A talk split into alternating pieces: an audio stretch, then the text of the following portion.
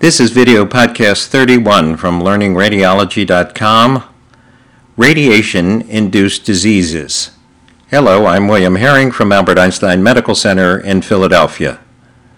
Today we're going to talk about the effects of radiation on the GI tract in producing esophageal strictures and radiation enteritis on the musculoskeletal system in producing radiation osteonecrosis and radiation induced bone tumors, on the lungs in producing radiation pneumonitis and radiation fibrosis, and then a little bit about thorotrast. Radiation therapy is usually delivered in relatively small doses to relatively small volumes of tissue over a period of time, usually a matter of weeks which is called fractionation. And all means are used to deliver the highest possible dose to the tumor while sparing the normal tissue adjacent to the tumor. The most rapidly dividing cells are the ones that are usually the most radiosensitive. The cytocidal effects of radiation are mostly due to free radical production. Many side effects of radiation mediated through a vasculitis secondary to damage to the endothelial cells. And damage rarely occurs at doses less than 40 gray or 4,000 rads, but is more common at doses of greater than 50 gray or 5,000 rads. Let's talk a little bit about the units of absorbed dose in radiation. The unit that had previously been used was called the rad for radiation absorbed dose, and one rad was defined as one hundredth of a joule of deposited energy per kilogram of tissue. Today, the unit that is used to express absorbed dose is called the gray.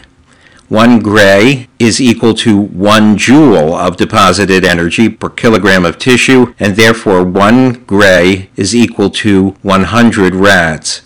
We'll use both gray and rads in the course of this talk. Esophageal strictures. Esophageal strictures usually require mediastinal radiation of greater than 50 gray or 5,000 rads. This is frequently delivered for carcinoma of the esophagus itself or of the lung or for lymphoma. The symptoms are progressive dysphagia, usually starting several months after the end of radiation therapy. Esophageal strictures produced by radiation therapy tend to be long and smoothly tapered strictures.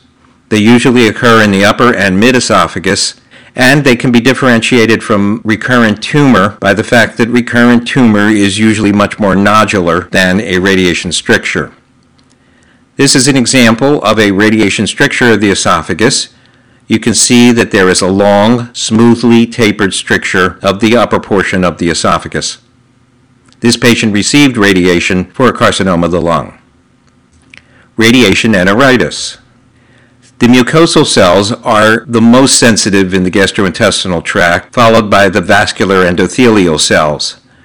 Symptoms of radiation enteritis include nausea, vomiting, diarrhea, and abdominal pain. And some of the factors which can potentiate or accelerate radiation damage include bowel that is fixed in a certain location by prior surgery and its adhesions, certain chemotherapeutic agents, and the patient's age, the presence of atherosclerosis, or the concomitant presence of diabetes. The imaging findings in chronic changes, usually 45 gray or greater than 4,500 rads are needed about 5 to 15 percent of patients receiving X ray therapy to the abdomen and pelvis will develop some of the symptoms of radiation enteritis. And the findings are secondary to an obliterative vasculitis, which leads to bowel wall thickening, narrowing, and irregularity of the lumen, sometimes thumb printing due to submucosal infiltration. The key to the diagnosis of radiation induced enteritis is that the changes so produced are confined to a prior radiation portal. This is an example of radiation enteritis in a female who received external radiation for endometrial carcinoma. The red arrow is pointing to a loop of jejunum that is fixed in place that has a narrowed lumen and irregular margins and the blue box is showing you approximately the size of the radiation portal. This is another individual who had a much larger portal. The entire abdomen was irradiated for ovarian carcinoma, and you can see the red arrows are pointing to multiple loops of jejunum in which the wall is thickened. There is some mucosal infiltration, which is causing a picket fence appearance to the wall. Radiation changes in bone. These usually require at least 30 gray or 3,000 rads to occur. There are several different radiation changes that can be seen in bone. In growing bone, growth disturbances can be seen in the form of scoliosis in the spine or retarded growth of long bones. Radiation osteonecrosis is a form of avascular necrosis produced by radiation. It is especially common in the mandible, and rarely radiation can induce the production of a bone tumor years after the radiation is delivered. This is a young female who had radiation to her entire right hemithorax for Hodgkin's disease that involved the right lung years earlier when she was a teenager. You can appreciate, I think, that the right hemithorax is slightly smaller than the left hemithorax, a manifestation of growth disturbance. In addition, the right breast is smaller than the left breast, and there are radiation changes in the right hilum and fibrosis in the right apex. Radiation osteonecrosis usually requires doses in excess of 50 gray or 5,000 rads. We may see osteopenia, osteosclerosis, or coarsening of the trabecular pattern. There may be round or sometimes oblong shaped lucencies in the bone. A key differentiating factor between radiation induced osteonecrosis and other diseases is that it, radiation osteonecrosis, occurs in the radiation portal and it usually takes many years, sometimes decades, to appear. This is an example of radiation osteonecrosis of the mandible.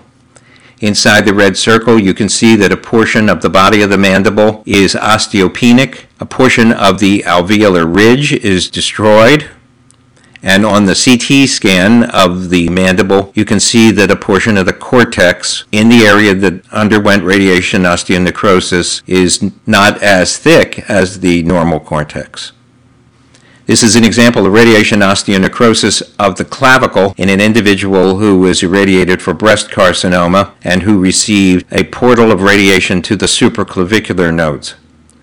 You can see that the right clavicle has a somewhat thickened cortex and a coarsening of the trabecular pattern, which actually resembles the findings that you might see in Paget's disease, except it is confined to the radiation portal. Radiation induced bone tumors are rare. Osteosarcoma is the most common, but undifferentiated fibrosarcomas are nearly as frequent. Head and neck tumors are the most common site, the mandible in adults and the orbits in children, secondary to radiation for retinoblastoma. You should suspect a radiation induced osteosarcoma or fibrosarcoma when pain and swelling occur in an irradiated area years after the conclusion of treatment. This is an individual who received both external and internal radiation for carcinoma of the cervix.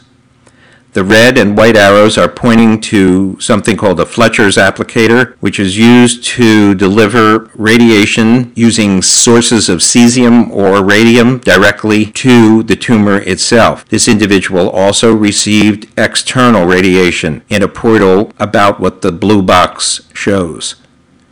And many years later, you can see that there is an osteolytic lesion in the right acetabulum with a pathologic fracture, which is shown by the white arrow. When biopsied, this was an osteolytic osteosarcoma. Radiation pneumonitis and fibrosis. Radiation induced lung disease, or RILD, almost always occurs greater than 40 gray, or 4,000 rads. It usually occurs in two stages first, radiation pneumonitis, and then chronic radiation fibrosis. Radiation induced lung disease, in general, appears about six weeks to six months after radiation therapy treatments. CT is a more sensitive means of demonstrating the changes of radiation on the lung than our conventional radiographs. On CT, we can have ground glass opacities at first, then patchy areas of consolidation, and finally well demarcated areas of fibrosis that correspond to the radiation portal. Radiation pneumonitis can be seen as early as one week, but usually about six weeks after the completion of treatment. Patients complain of a non productive cough and shortness of breath. The changes are confined to the radiation portal. On CT, we may see a non-uniform ground glass appearance with patchy consolidation sometimes on conventional radiographs. This is an example of radiation pneumonitis in the right lung in an individual who was being treated for breast carcinoma with external radiation. On the conventional radiograph, you can see that there is airspace disease in the right lower lobe. And on the CT scan, there is a dense uh, ground glass pattern with air bronchograms seen in the right lung. Radiation fibrosis implies permanent damage. It's confined to the radiation portal. There is usually a loss of volume associated with radiation fibrosis. It's diagnosable because it presents with a shape that is extremely unusual for a natural disease. There may be bronchiectasis in the radiation portal as well as pleural thickening. And this is an example of radiation induced fibrosis in the lung. You can see that the disease occurs in a pattern which is most unlike that of a naturally occurring disease, having straight edges and 90 degree corners, which correspond exactly to this portal film that shows where the radiation portal was when the external radiation was delivered. This is another example that shows the same findings of a very sharply demarcated area of increased density in the right hilar region with very sharp angles as its edges. There's also radiation fibrosis in the right apex. Thorotrast represents an unfortunate chapter in the history of radiology. Thorotrast is thorium dioxide, and it was used from the 1930s through the 1950s because it was an excellent contrast agent for performing cerebral angiography. It was also used for visualizing the liver and the spleen. One of its side effects was that it did produce a desmoplastic, a fibrotic reaction, if it partially extravasated and uh, got into the soft tissue surrounding the vein into which it was being injected. It was deposited in the liver, the spleen, the reticuloendothelial system, and besides being radio opaque to external radiation, it was in fact radioactive. And it produced alpha particles. Alpha particles have a relatively large mass and they are very highly absorbed immediately around the source of the alpha emitter. Thorotrast also had a biologic half-life of 400 years, which means it lasted well beyond the normal lifetime of an individual. And since it was deposited in the liver, spleen, and reticuloendothelial system and remained there forever, many years after it was used, individuals who received it began to manifest hemangioendotheliomas in the liver, hepatomas, and cholangiosarcomas. This is an example on conventional radiography of Thorotrast deposition 20 years after it was administered in the liver. The white arrow is demonstrating uptake in the liver. In the celiac lymph nodes, the black arrow, and the red arrow in a contracted spleen. So this compound, again, was not only radio opaque, for which it was being used in the first place as a contrast agent, but it was radioactive. And this is a CT scan of another individual that shows that the liver, the white arrow, is uniformly dense because it contains thorotrest. The red circle is showing uptake in some of the celiac nodes, and the yellow arrow is showing uptake in a very dense spleen. It's time for your mini quiz. So the entire session has been on radiation induced changes. This person has radiation fibrosis of their lung, as you can see is manifest by the irregularity in the right paramediastinal region on the conventional radiograph and in the fibrosis with bronchiectasis in the same area that we see on the CT scan. The question is, what is the most likely dose this patient received in order to produce those changes? Was it 5 gray, which is 500 rads, 50 gray, which is 5,000 rads, or 5,000 gray, which is 500,000 rads. Stop your MP3 player or computer while you think about it. The correct answer is 50 gray, 5,000 rads. Usually, changes in the lungs are not present until after 40 gray or 4,000 rads. 5 gray would be a far too small a dose, and 5,000 gray is a dose that would never be the